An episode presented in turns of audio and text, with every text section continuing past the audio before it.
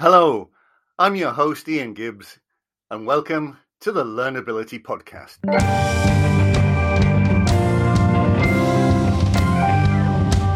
Think back to your school days.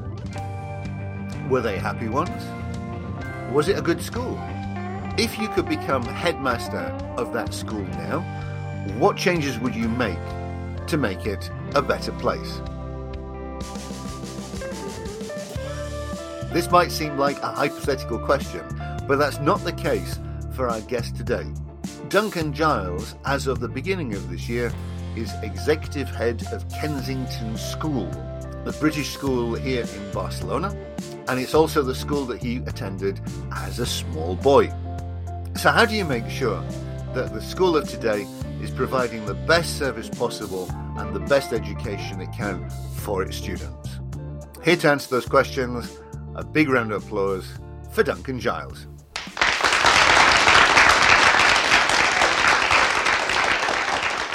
Welcome, Duncan. Thank you, Ian. Thank you for having me. To get started, could you tell us a little bit about your educational journey? Sure. Um, I think you know, not uncommon to, uh, to, to, to many students, you know, at that 16, 17 year age, there is an, element of not being entirely certain into which direction you, you want to go. And I, I left school with my A levels and I I thought a, a degree in, in, politics with economics was a, a, broad enough canvas with which to potentially move into uh, a number of fields. But you know, I think in reality, I think education was always the pull. And what I found once coming towards my, my graduation was that I was having difficulty uh, getting onto PGCE courses to to study history, which was always my would have know, my preferred choice. So I thought, well, there's nothing for it. I, have got to find something in between my undergraduate and my PGCE. So I did a, an MA in history at Bristol, which satisfied admission departments at Reading to let me do their, their history PGCE. And then very swiftly after that, you know, began the, the chosen career in teaching, which, which clearly was what I always should have done and should have made that decision sooner. But it's tough. It's very tough for young, you know, young minds, you know, to choose at that early age careers and choices which will have an impact as they as they progress. One key point that I think you very diplomatically skipped is that the school that you went to uh, was Kensington, wasn't it? Yes, yes, it right. was. Which is actually your family school. It's the school that your father founded here in Barcelona. Is that right? Yes, he set this up, I think, in a very different Spain to the one we, we inhabit now in the in the mid '60s, offering what at the time was was you know there weren't many schools like like ours offering a, a pure British curriculum. Uh, so yes, myself and, and my brothers before me, uh, we all went through the school. And people often think that, well, of course you wanted to be a teacher. Your father was a teacher, so of course. And I think that wasn't the case. But I think certainly that, albeit linked in amongst all the other decisions uh, an 18 year old makes, was probably probably an influencing factor. So your your father was a teacher then? Uh, the oh, reason... Yeah, yeah. I mean, I think speaking to contemporaries of his, you know, all over the years, and certainly people who teachers who taught at the school, uh, they all all of them are very consistent in their view that no, no. What your father really enjoyed doing was teaching. You know what he what he didn't like so much was, was people telling him what to do. So so he so he, he got around that by by starting his his own school. He's a very skilled teacher. He taught me maths, and when the school was struggling to to find a French teacher, took a hand at that, and and you know we all got A's and B's. So so no no. I think if you ever asked him fill in an application form, you know, profession, you know, his his go-to answer would always be be teacher. That's impressive, actually, because I, I don't know whether this is true for other parts of the world, but here in Spain, for instance, take my what my daughter does uh, as an example. She does gymnastics. She has a, an outside gymnastics class, and the people who run the gymnastics activities, they are ex gymnasts. And they're probably, not not probably, they are definitely very good gymnasts, but they are terrible managers. Trying to get them to organize something like a, a visit out to see a, a gymnast show is it's a disaster. And she also does horse riding classes. And again, the the lady who organised the horse riding classes, she's probably a great horse rider and a great horse riding instructor, but running the business, she's terrible. She, her accounts are a nightmare. She doesn't give receipts. She can't cope. She has no record of who's paid what and, and how to organize. She's terrible. And so to get a teacher, your father, when obviously in his early days, not only was he a good teacher, but also he was sufficiently good a businessman to be able to set up a successful school here in Barcelona, which I think is fantastic. Well, they always say, you know, surround yourself by, you know, the people who, who, who do things better than you. Why, why the school's full of people who are better than me. um, but no, I, mean, I, I, agree. I agree. That was uh, fortuitous, and uh, I think the competition at the time would have been less. Um, but yes, no, I think I think he was astute enough to not only see a, a, very obvious business opportunity, but also to, to see it through and allow it and be a key part in its success and allowing it to thrive. So, when it did start, mm. when you said that you and your brothers were there, how old were you at that time? I well, I uh, well originally uh, the school was only a secondary school when when my brothers were very small, and then when they became five, then obviously he thought, well, I best open a primary school as well now. So all of us, the, the, the full stretch, the, the big 13 years, 5 to 18, as did I. And every year we, and in, in this very changing world of not just of education, but of business and, and, and movement, which is now so easy for people to do with uh, cheap airfares and, and very medium that we're using now, people's professional lives are a lot more fluid than they might have been 10, 15, 20 years ago. So it's, it's becoming more hard, if you like, for students to join us at five and stay with us until they finish the sixth form. And every year at our, at our celebration evening, we do make a, a significant bit of attention to those who have done the full stretch uh, with us. So no, I, I joined in five in in, in J one at the age of five with uh, Miss Wendy, uh, who, who, I was her first ever teaching cohort, and and it's wonderful to know that Miss Wendy is still with us today. Is she? Uh, yes. Excellent. Yes. I don't think she. I don't think she enjoys me telling the story as much as I do, because it's a very good telltale sign as, as, a, as a, potential age. But um, yes, no, no, no. It's, it's the the full stretch. So, just to point out to the listener, you are now, as of the beginning of this year, the executive head of Kensington School, the Brit- a British school in Barcelona. This is the this is the role that your father had when he set the school up, and really history has gone full circle, and you are now in that seat. So, could you briefly explain to the listener what is Kensington School? I mean, we, obviously we know that it's a British school, but uh, as far as the ethics, the, the the idea behind the school, the driving force, could you tell us a little bit about what the school entails? Something rather special, and very easy for me to say it sitting where I am, but certainly in conversations with our parents, our current students, uh, former students who come back to visit and again, as a very international school, um, we've had students from pretty much, you know, pick a country and at one particular stage, uh, some of them have been here. Um, and obviously, Barcelona is always a, an attractive pool city, so people always want to come back when they're married and show their partners, you know, this is the school I went to. And I think the one common thread that weaves through all those conversations is its size and its very, very obvious warm family environment. And I think that does make the school just that sort of little standout against many others, partly because it is family owned uh, as well. I think more so than that, our staff, we've been very lucky to have them stay with us for a significant amount of time, which means that whenever someone comes back, there is always a familiar face. Our, our small class sizes, it's just a very intimate, family orientated environment with a bit of metal and steel because we are striving towards academic excellence.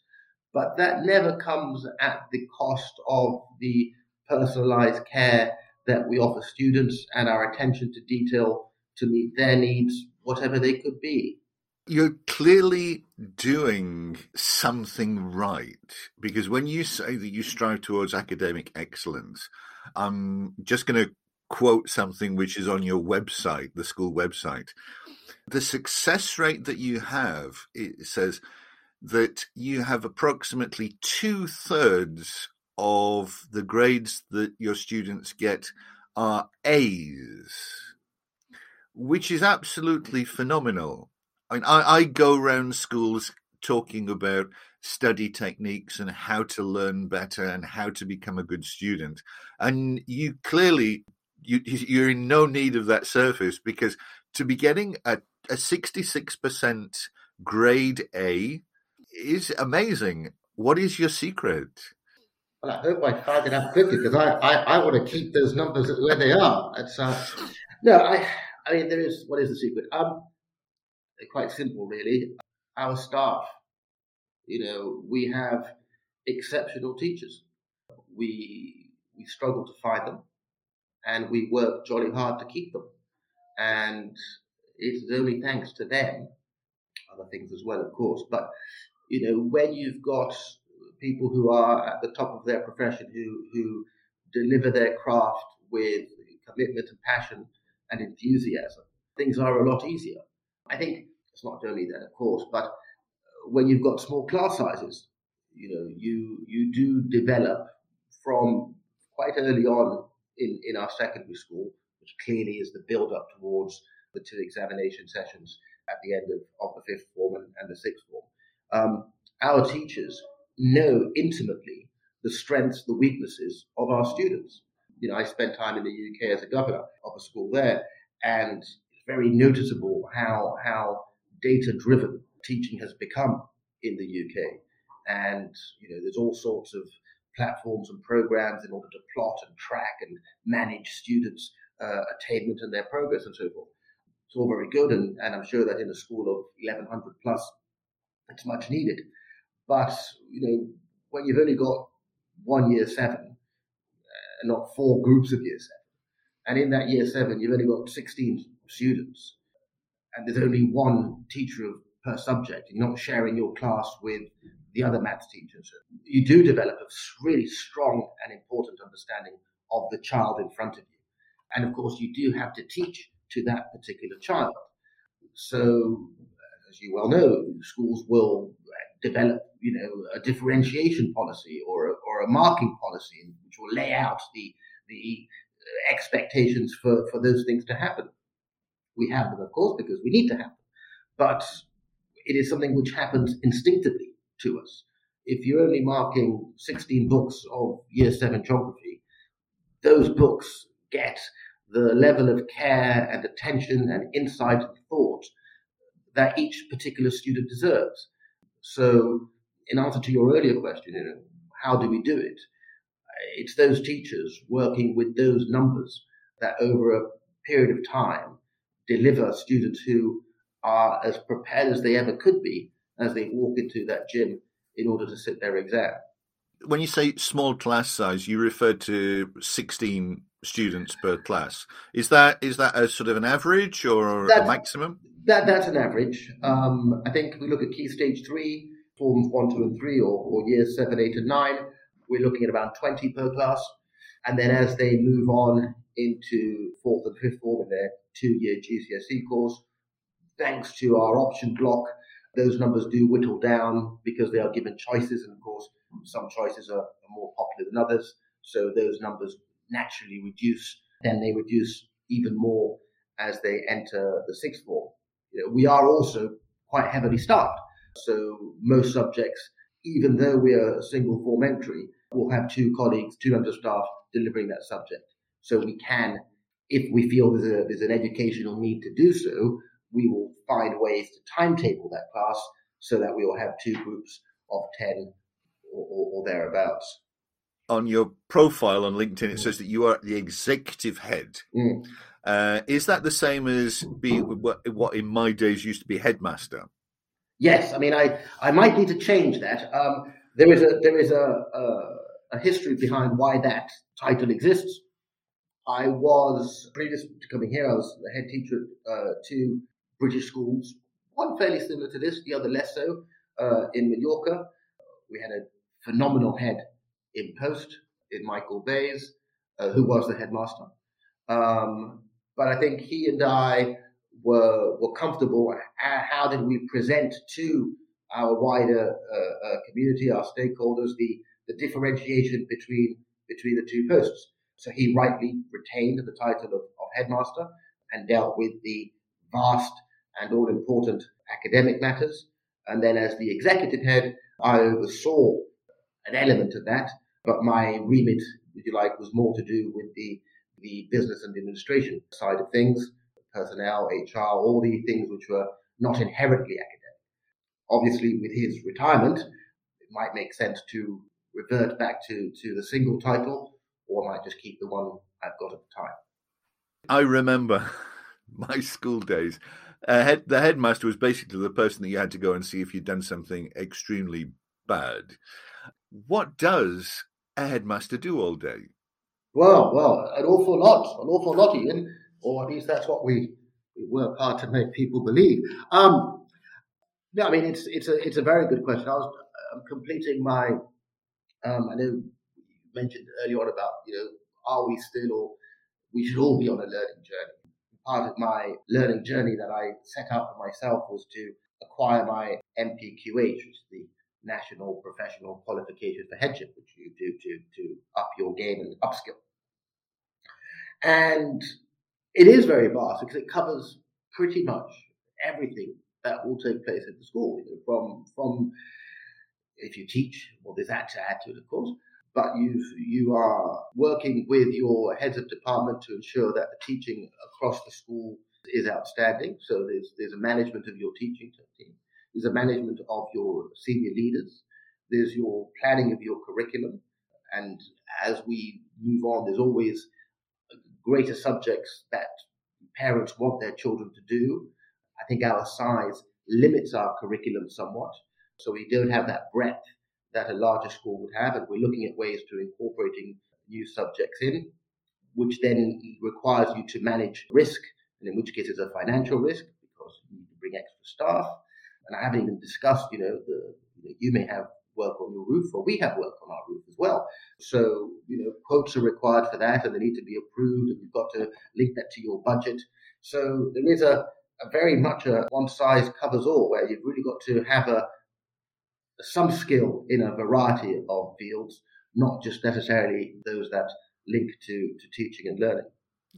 I'm interested to hear that you, you say it's about preparing the curriculum mm-hmm. because I understood that you're a British school and mm-hmm. therefore you follow the British curriculum. Yes. Do I understand then that there's a certain amount of flexibility within that curriculum, things that you can opt in, opt out, no, I mean you're absolutely right. We we follow the national curriculum, and there's very very clear set subjects which naturally we and all other schools, I imagine, would follow.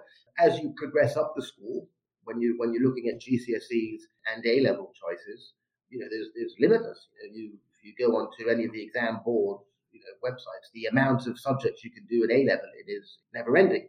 Similarly with GCSE exam, we've always had a very traditional curriculum but you will always have parents who will ask, well, you know, do you do psychology A level? Well, no, no, we don't. do you do media studies? No, no, we don't. There's no obligation to do media studies, but I think other schools with greater resources or larger numbers will will spread their curriculum you know, fairly thinly. We concentrate on subjects that we have a, a track record of, of delivering excellent results in, which play to our strengths play to our numbers, play to our financial situation. But moving forward, you know, my job is to look at what we offer and find are there gaps based on student interest, based on parental requests that could fit into our provision at post 16 and at, at GCSE as well. For example, business, business studies, a very popular subject. Uh, we don't offer business studies at the school. Um, but now I'm looking to, to September. Uh, is there a, a, possibility of bringing in a, a, subject that students can choose at GCSE and then progress to do at A level? But as before, that, that, that comes at a cost because you need a business studies teacher. You've got to find an extra room in which to teach this classroom, uh, to teach this class. Uh, so all of those things need to be weighed up as you plan your curriculum. Certainly, the examination curriculum for, for years to come. We've already established you've only had a, a, a few weeks in your position as uh, head of Kensington, but you did. You said you've worked as head in a couple of other schools in Mallorca. Yes. Yeah. So, could you give a couple of examples of some of the biggest headaches that you've had to solve as head? Yes, I think I can actually. I think certainly in my first school there, um, and I think you we we touched on earlier. You know, what makes this school special? Why do we do it? We do? And I think one of the, the the answers I gave was that this is a family-owned school, and I think, and that's changing in Spain. Um, a lot of these schools were set up in the late 70s, early 80s, some like ourselves in, in the late 60s even. And they were, on the whole, owner heads predominantly, uh, especially in, on, on the south coast of the Costas. And as owner heads retire, unless there is a, a second generation, you know, a, a Malaga version of me, if you like, coming through, often these schools are sold on. And they are very much now being sold on to large groups of schools who will have a, portfolio of schools in Spain and, and, and further afield. And there's a very, you know, household names who dedicate themselves to acquiring British schools. And the school, the first school I worked at there, uh, was, was part of a group. And I think the challenge there, certainly for me, was that you were not dealing with an owner. You were dealing with a group and that group has group needs, which in some cases may be greater than your school needs. And I think for me, the, the greatest challenge in the years I was there was that you would have to present your needs and be very, very aware that a decision, A, would be delayed because you'd be speaking to your director of schools or your regional director, who would then go to a board meeting and it would go. So there's a various layers before a decision would come back to you. And then that decision would be taken in the context of, well, yes, this may be very good for your school, but this may not be good for our group of schools. So that level of standardization was, was, a, was a, certainly a learning curve for me the bureaucracy of the situation then the bureaucracy of the situation and the need to understand that decisions whilst make absolute sense for your school in Mallorca may make no sense for the school in Moscow and therefore that your decision will not go your way because we are looking at the group of schools and not at individuals. Now, I'm I'm going to pick you up on that in a moment, Duncan, about what it is that's good for a school and what is good for a different school. But in the meantime, I think we're coming up, in fact, as I'm saying now, I can see the counter getting down. It's time for the. You hear that noise? that tells us that it's time for the learnability quiz, which are three questions on your specialized subject.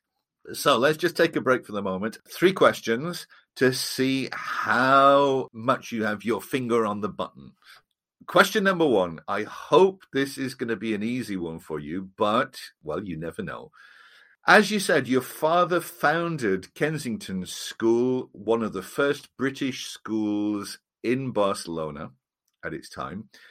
Can you tell me what year was the school founded? come along, you know, I mean, you know, you've got to you've got to have a, some sort of, of, of challenge here. um, it's on our school logo. Um, 1966. Correct for ten points. Yeah, right, well, excellent. 10 points. This isn't part of the quiz actually, but why why do you think your father chose the name Kensington? Oh, I know why he chose that. Um, he he spent time living there in South Kensington in London, and at the time, a lot of schools here were were Saint this and Saint that, and he thought, no, no, let's have a nice, strong English name. That was his attachment to it. Right. Um, I mean, he could have been living in Hackney, but that, that, that's where the name comes from. The reason that I ask is because question two is actually about the Royal Borough of Kensington. Right? And I'm sure you're aware of this, but if our listener went to Kensington and started wandering around, they would occasionally come across little blue circular plaques on the front of some of the houses. This is because the, in Kensington they have this tradition of remembering some of the more famous people that have lived there. And so my question is can you name anybody there's, there's i think there's 182 plaques in kensington do you know the names of any of the famous people who have lived in kensington Well, I fear these 10 points are going to be harder to come by than my previous. Um, pass. I mean, I, I mean, I could, I could pick a name out, but I, I, I, I'm not going to gamble on that one. But no. Not at all none. Ah. Okay. You may be surprised to know that that people like winston churchill alfred hitchcock alexander fleming ts eliot tony hancock jerome k. Jerome even bram stoker and oscar wilde have all got their little plaques in kensington it really is uh, a, an impressive collection of uh, famous people there Right. I'm not quite sure sure how long you have to have actually lived there to get the plaque. Whether you just stayed in in a in a hotel for a couple of days and they say, well, you know, Winston Churchill stayed here. I think I'll have to stop just looking at my shoes as I walk along the streets. right. Okay. And then finally, we have question number three. On your website, it points out uh, that Kensington is one of the oldest British schools in Spain. Mhm. But it doesn't lay claim to being the oldest British school in, in Spain because that goes to a different school. Mhm. Do you know what is the oldest British school on the Spanish Peninsula? Ah, Spanish Peninsula. Well, I mean, I, I could have a few guesses here. Um, Mhm. Swans springs to mind. Uh, the British Council School in Madrid probably be a, a safe bet. I'm not going to touch you anymore. You're bang on. Am I? Yes, yep, yeah. I'll give you full points for that. Founded in. Do you want to have a stab at the year? 54, 52, Ooh, no, much earlier. 47? 40, 1940. 40. Founded in Madrid, the British Council School was the only one of its type when it began. Odd time to open a school, middle of the war, opening a British school in Madrid in 1940 in Franco, Spain, but That's right. I'm not saying that this is necessarily the gospel truth, but this is No, the no, no. information. This is the information that I've found on the internet. no, I wouldn't doubt that at all. Okay, so so so well done. Congratulations for knowing that. I'm impressed with that. Um, the so let's get get back to what for me is one of the most important questions in education, which is what is the reason for being for schools? What is the objective, and why is it that, as you pointed out, what's good for one school isn't necessarily good for other schools? And surely, if we're all in the same boat and we all have the same objective, then it should be fairly obvious what's good for everybody. So, what's your personal take on this, Duncan? Yeah, I mean, that's a very in vogue topic of conversation. And I think you know, one of the the lessons learned from our, our current situation with our global pandemic is that the that education has been very much a, a, conversation topic with significant changes uh, as a result of, of enforced school closures and the move towards online learning. So that's brought in a, a whole new raft of questions and considerations as to where education is going. Similarly, you know, new schools are opening with almost bespoke curriculums and very innovative teaching styles. And, you know, so there's always a, a debate on education. I think there always has been. You know, certainly in the UK, with, with every change of education secretary, we have a new uh, move or new direction in which to go in. I think to to limit it, and Tony, if we look at our our current model, not the schools, certainly uh, across across uh, British schools, there is still this sort of. It does feel like it's a, a journey that ends in a in a hall doing an exam in June, and then maybe going on and doing another exam two years later when you finish the sixth form. And that is still the the the core purpose. And whilst the uh, journey you take to get there will vary, and teaching methodologies and broadening curriculums and enhancing students' experiences and allowing them to to discover and find you know new ways of learning, be it a forest school, be it more interactive. All of those things are true and valid and are in place. But our system still works towards examination results because they are still the the passport to uh, higher education and and presumably gainful employment. All schools now are very mindful that you know you cannot we cannot be just a, a conveyor leading towards an exam result. And I think there have been strides in order to make the, the years between school entry and school exit as enriching as possible.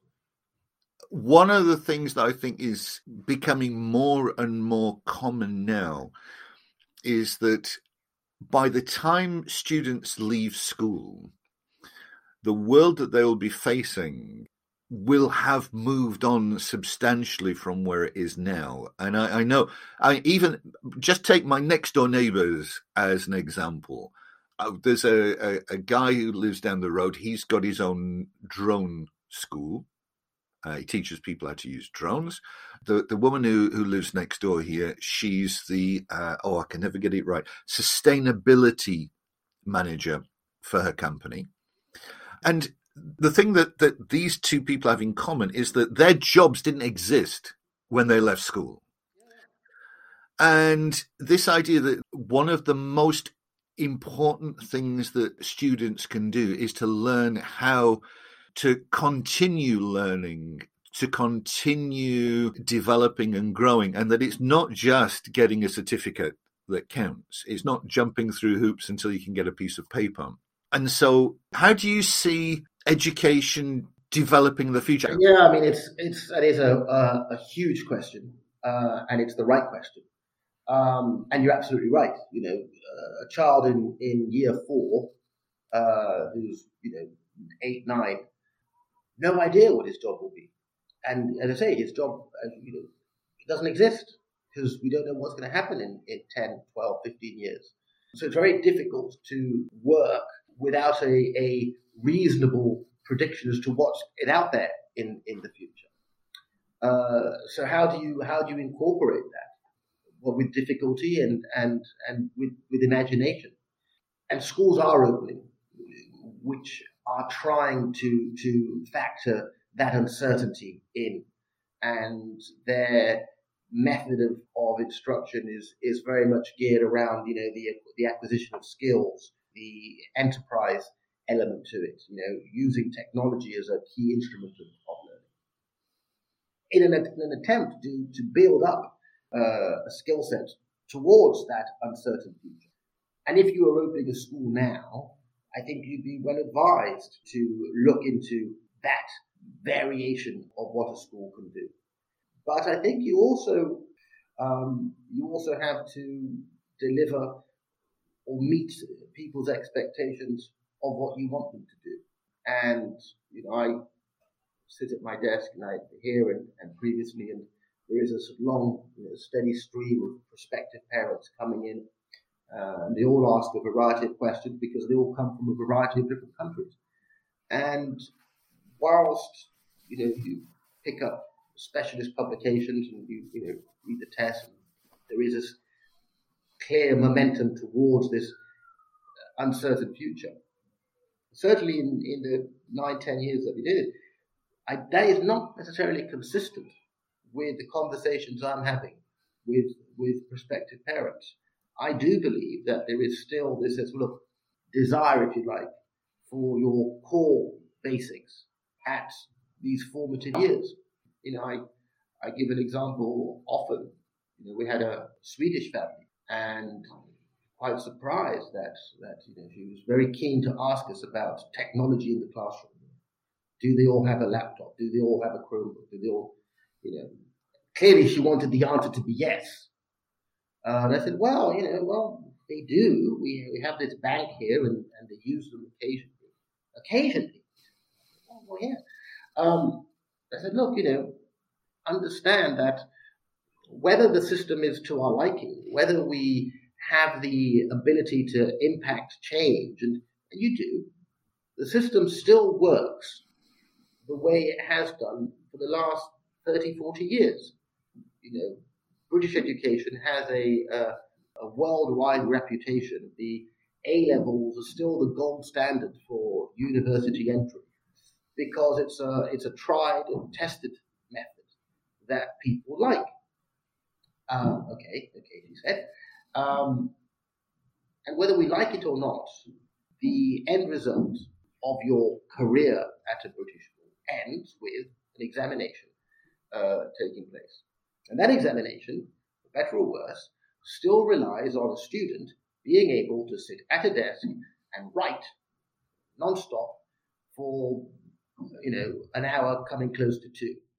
And if we use our our day-to-day teaching time via a computer and our students type and submit their work on any of the many educational platforms that exist, they're going to struggle writing for two hours in a in a gym.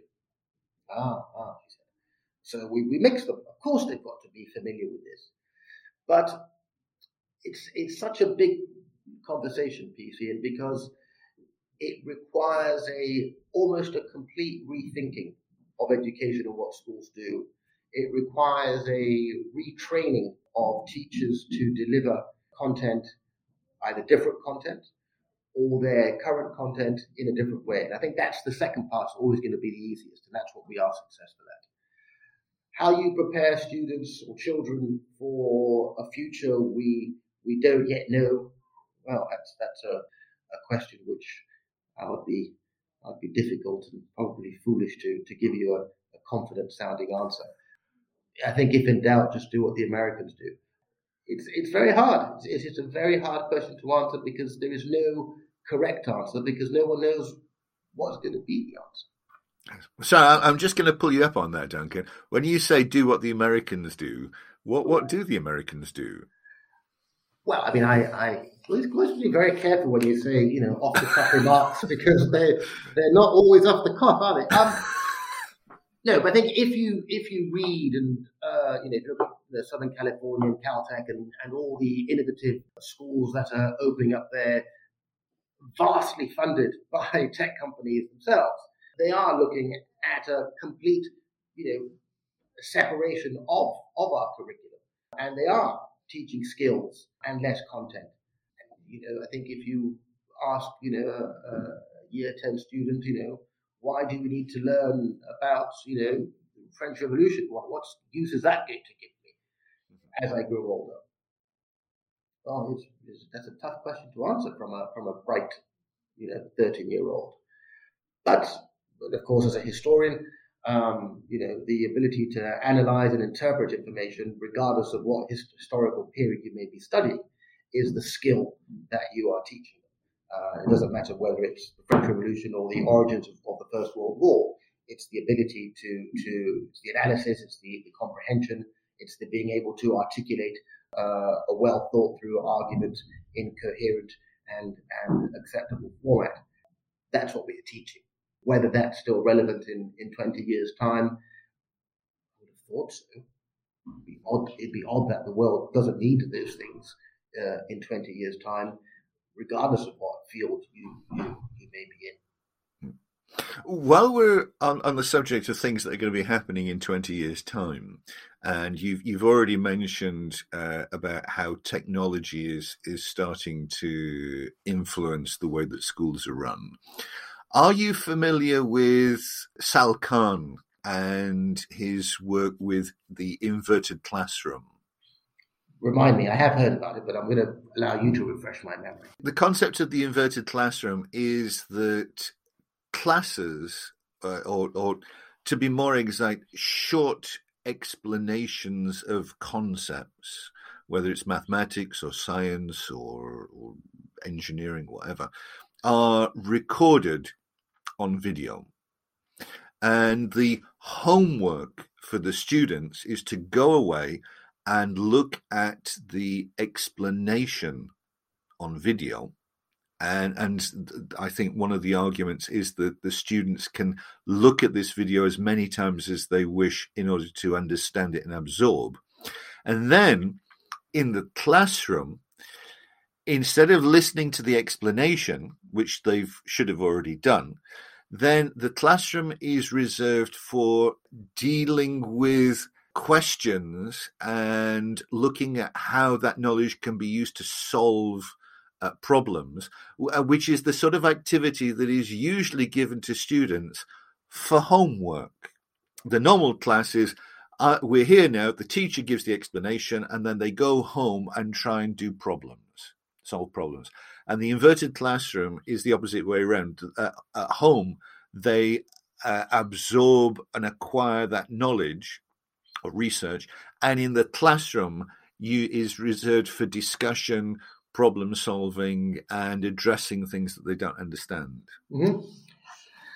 Sure. I mean, again, I mean, I think one of the, the biggest differences, and when we have international parents coming along and asking about British education, in some cases they've never been to it. You know, they do ask about the, the methodology of teaching. And of course, what you've just described is, is what happens in our classrooms anyway. You know, number of countries, you know, the, the method of teaching is still very much I talk, you listen, you go home and do some work. If you came to our school, and I think many schools like ours, you know, if you walk into our classrooms, they are very much uh, uh, a forum for debate and discussion, even from from you know Form One. Um, homework, the homework we set is to consolidate the learning that has taken place in the classroom. Of course, that learning takes place not just by the delivery from the teacher, but from the interaction between the student and the teacher. The best resource in any school are its staff, uh, and therefore we want to make sure that as much interaction takes place between teachers and, and, and students in their allocated time. And that's what we do quite successfully. The and of, course I've heard of, of the different methods of recording things, but again, there was always, in me in any case, uh, a little bit of healthy skepticism with all of this because it's all very time consuming. Um, it's all very time consuming. You are reliant on everything working correctly. Of course, there's a teething period where you set it all up, and after a period of time, it becomes second nature. But that does require a lot of, of teacher buy in and teachers, for better or worse, are creatures of habit and have become accustomed and very comfortable and very confident in what they do and what they do well.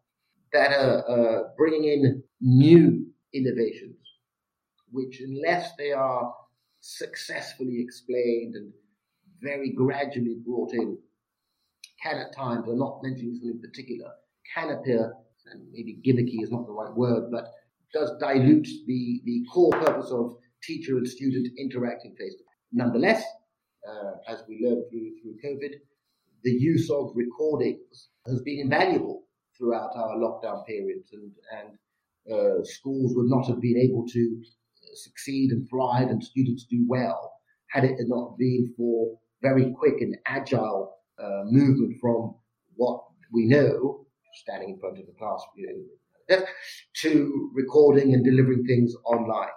So again, like like any teaching practice, you know, always I think you always look for for a happy medium and equilibrium, a blend of the two, you know, to enhance learning, not just to to deliver it uh, wholesale. The, the idea of equilibrium, and you you mentioned before the issue of stakeholders. It always strikes me that schools, you have to keep the teachers happy, you have to keep the students happy, you have to keep the board of directors happy, you have to keep the the parents happy, and the the people in the the education department as well presumably would like to be happy as well. As people tend to be a problem, then it all sounds like almost an, an, a nightmare balancing act. Is is it a fair comment to say that that it is a, a, a very difficult balancing act with all the stakeholders. Yes, yes, it is. Um, not difficult, not impossible. I think I think you did a very stepped approach. I think the your first step is you know, is this beneficial to the child? You know, that's always going to be your your your opening gambit. And then once from there, then you consider it. But yeah, that's that's the first thing you, you need to once you've established that, then trust comes in. And you know, I think this school, not me, but I think you talk about the ethos. This is a school that inherently trusts its staff, and any decision, anything is is is always done knowing that the head of history, the head of science, their judgment on what they believe is in the child's best interest is as important and as valuable as mine. And that trust is, is, is from the other direction. Parents need to trust that we know what we believe, what is in the very best interest for the child. Um, and if you work on those two premises, of course, you know, some people may not like the school uniform or they may not like that. That's, that's a whole different uh, issue, school lunches and, and whatnot. But certainly from an academic point of view, if there is trust, uh, from the school to those delivering lessons, if there's trust from parents in us, and there's open communication and transparency and all the nice things that, that go with it, uh, you are able to to meet the expectations of, of your stakeholders. It's not easy, but it is not it is not as challenging as perhaps from a from an opening blank page think oh, going to be jolly hard. Um, it, it, it, can be done. Again, there will be hiccups along the way, but that's where you know a good leadership team work together to ensure that whatever is troubling colleagues or parents or students uh, can be easily resolved. I'm afraid we're running out of time now. So, one last question.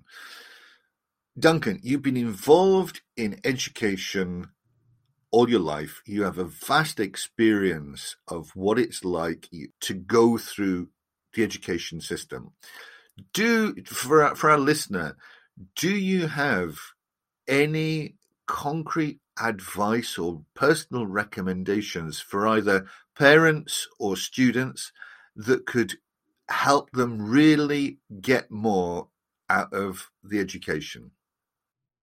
Choose the right school. Choose the right school. We mentioned briefly, I, will be brief because we're coming to the end, but not all schools are the same and because not all students are the same, and therefore find the school that meets your expectations, that is able to, that shares your philosophy, and in which your child's going to be happy. And it's uh, it's it sounds trite, but but a happy child, someone who willingly comes to school, who's enjoying his environment, who's having a good time with friends, who gets on well with their teachers. That is, it is can be as simple as that. But that's easy. It's easy to say choose the right school. But for instance, my my children will be coming up to the age of secondary school soon, and we're we're going around looking at different schools. Um, what sort of things should parents be looking out for then, as far as choosing the right school goes? Because it's it's easy with hindsight, But but if you don't know the schools, then then what are the telltale signs? The students, the students. I mean, if if you are with, with, you know, looking at schools, you know, there's not, no one's going to be a, uh, a going to give you a, a truer reflection of the school than speaking to students. You know, for example, here we, we often have our students tour the school with prospective parents. The thing is, you know, every school will market itself in exactly the same way. Maybe not these technology schools we were talking about, but every school will tell you about personalized learning. Every school will highlight its pastoral care. Every school will tell you about its extracurricular program. Uh, those schools will be very keen to show you their exam results as that being, you know, an aspiration, you know, to, to, to aim for. So all those things are, are fairly standard. So you're right. How, how do I choose? If the information in front of me is equal, what are my factors that allow me to choose one school over another? And I think that is where the intangibles come in. Uh, you know, how do you measure the feel for a school? How do you understand the ethos of the school beyond what is published and presented in front of you? And again, that is where visiting schools, talking to students, uh, just getting the feel of the place is is invaluable. And I know we're ending, but I remember when I went to a couple of job interviews, the most valuable lesson I got was not on my tour of the school by the deputy head or the information pack they they gave me before I applied to interview, but was flying out the day before and just standing uh, a few steps across the road and just watching the morning drop off and the afternoon pickup. And something as simple as seeing how students leave a school or how they walk into the school will give you a lot of information about that school.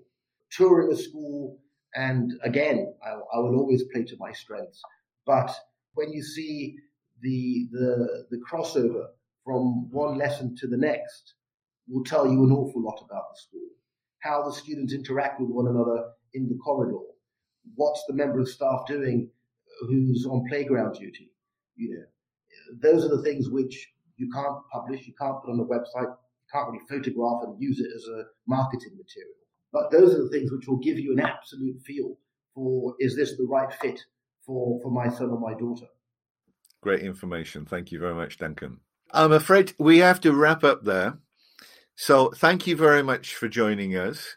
I hope that your career in your homeschool continues to be a splendid one. I look forward to keeping an eye on Kensington now and seeing how you are developing and continuing to produce excellent results and excellent students. I will Google. So I will Google Kensington famous Kensington residents. Uh, if I've ever asked that question again, which I, I don't suppose I will. But no, it's been an absolute pleasure. Uh, head teachers love talking about their schools and education, and I've enjoyed our hour and a bit together, Ian. So thank you very much. Thank you, Duncan. All the best. Take care. Thank you.